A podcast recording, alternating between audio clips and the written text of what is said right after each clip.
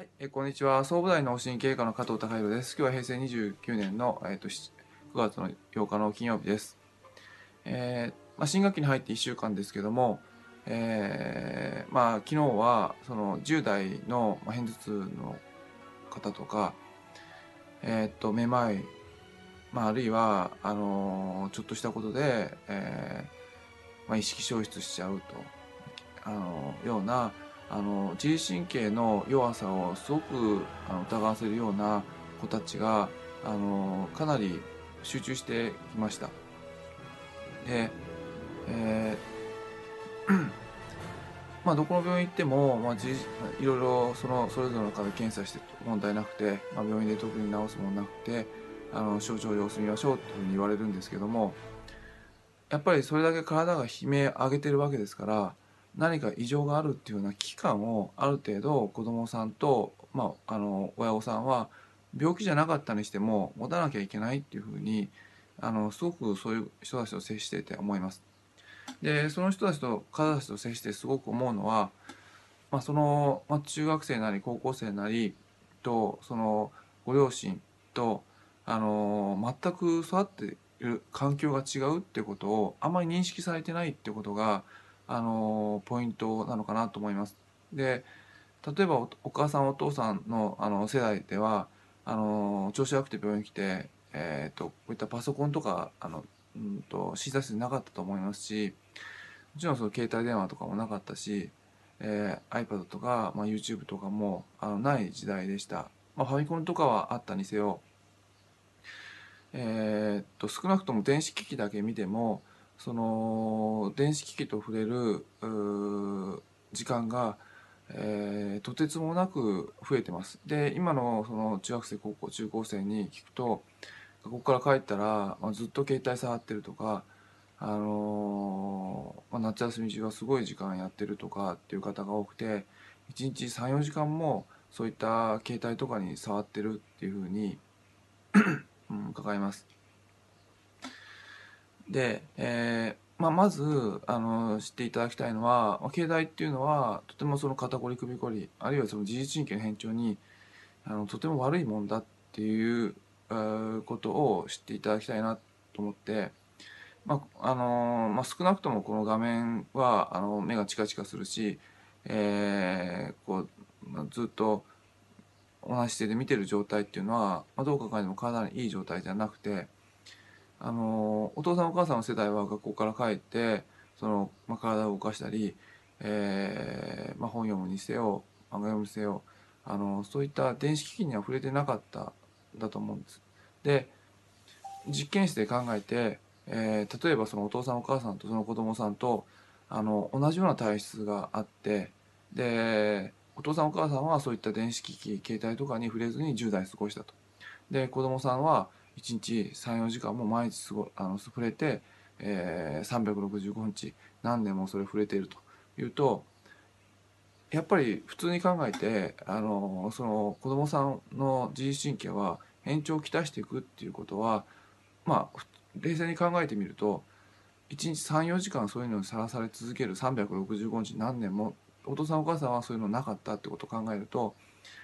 やっぱりどうしてもストレスの度合いが全く違ってくるってことは冷静に考えるとあのご理解いただけるのかなと思います。けども今あの意識しなきゃいけないのは携帯電話を持って、えーそういった一日何時間もやるっていううん人類始まって以来の世代だっていうことでその携帯電話に対してのリスクっていうのはもちろんその世代本人生まれてきたあの甘い世の中のことが分かってない10代の本人は知らないですし、えーそれをその一つ上の世代であってもそれが危険だっていうことを周知できてないのであの一番やっぱりその世代っていうのはかわいそうな世代なのかなと思います。ただあのそういった一つ上の世代とその子たちの世代と劇的に環境が変わってるっていうことを体はやっぱりどうしても悲鳴を上げてしまうのでその中で体がまあ片頭痛なりめまいなりあいろいろあの不眠症なり火災報知器みたいにサイレンを鳴らしてるわけですからその中で何がおかしいかなっていうのを気づけていくっていうことが大事かなと思います。体に悪いからって言ってまあ、それ一生やっちゃダメっていうことないですよっていうふうにいつも診察室でお話ししてます。あのケーキ好きだけどケーキ食べたら虫歯になるから俺一生ケーキ食べないていう人いないですよねっていうふうな話をしてるんですけどもケーキむしゃむしゃ食べたら歯に悪いっていうことをリスク承知して食べた後はちゃんと歯磨きするっていうことをやってれば、まあ、美味しくケーキ食べれるっていう経験ができるっていうことです。でまああの環境が変わったっていうこと、まあ、リスクをそうやって踏まえるっていうことプラス環境が変わったっていうことを抑えるっていうことがすごい大事だと思います。えー、夏に、まあ、短パンと T シャツでわーいって遊んでてで急にその世の中が冬になっちゃったらあ急に寒寒くなって寒い寒いって言って、まあ、投資するって言ってもう死ななきゃいけないっていう世の中に絶望して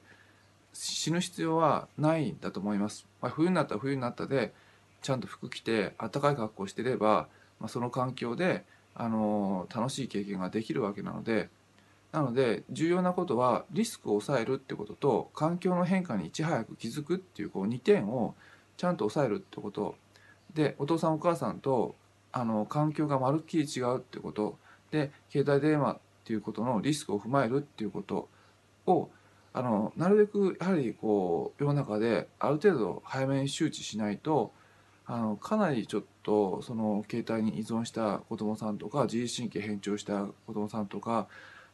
体の調子が悪い方がすごく多くなっていくのかなっていうふうにあのすごく危機感をこう診察室でお話しさせていただいて、えー、とても感じます。でそういった方たちは、まあ、周りがそうじゃないからあんまりそういった夏か急に冬になったってことを意識できてないっていう場合が多いのでただ周りが変わってないってことを気づけてない時に自分だけ気づけたらその時代ですごくうまくやっていけるのでそのことをちょっとまああの特に気づいていただきたいなっていうのはありますしまあ、むしろその、まあ、コミュニティとしても社会としても国としても、まあ、携帯電話っていうことの、まあ、リスクっていうのを、まあ、子どもさんとかにはある程度、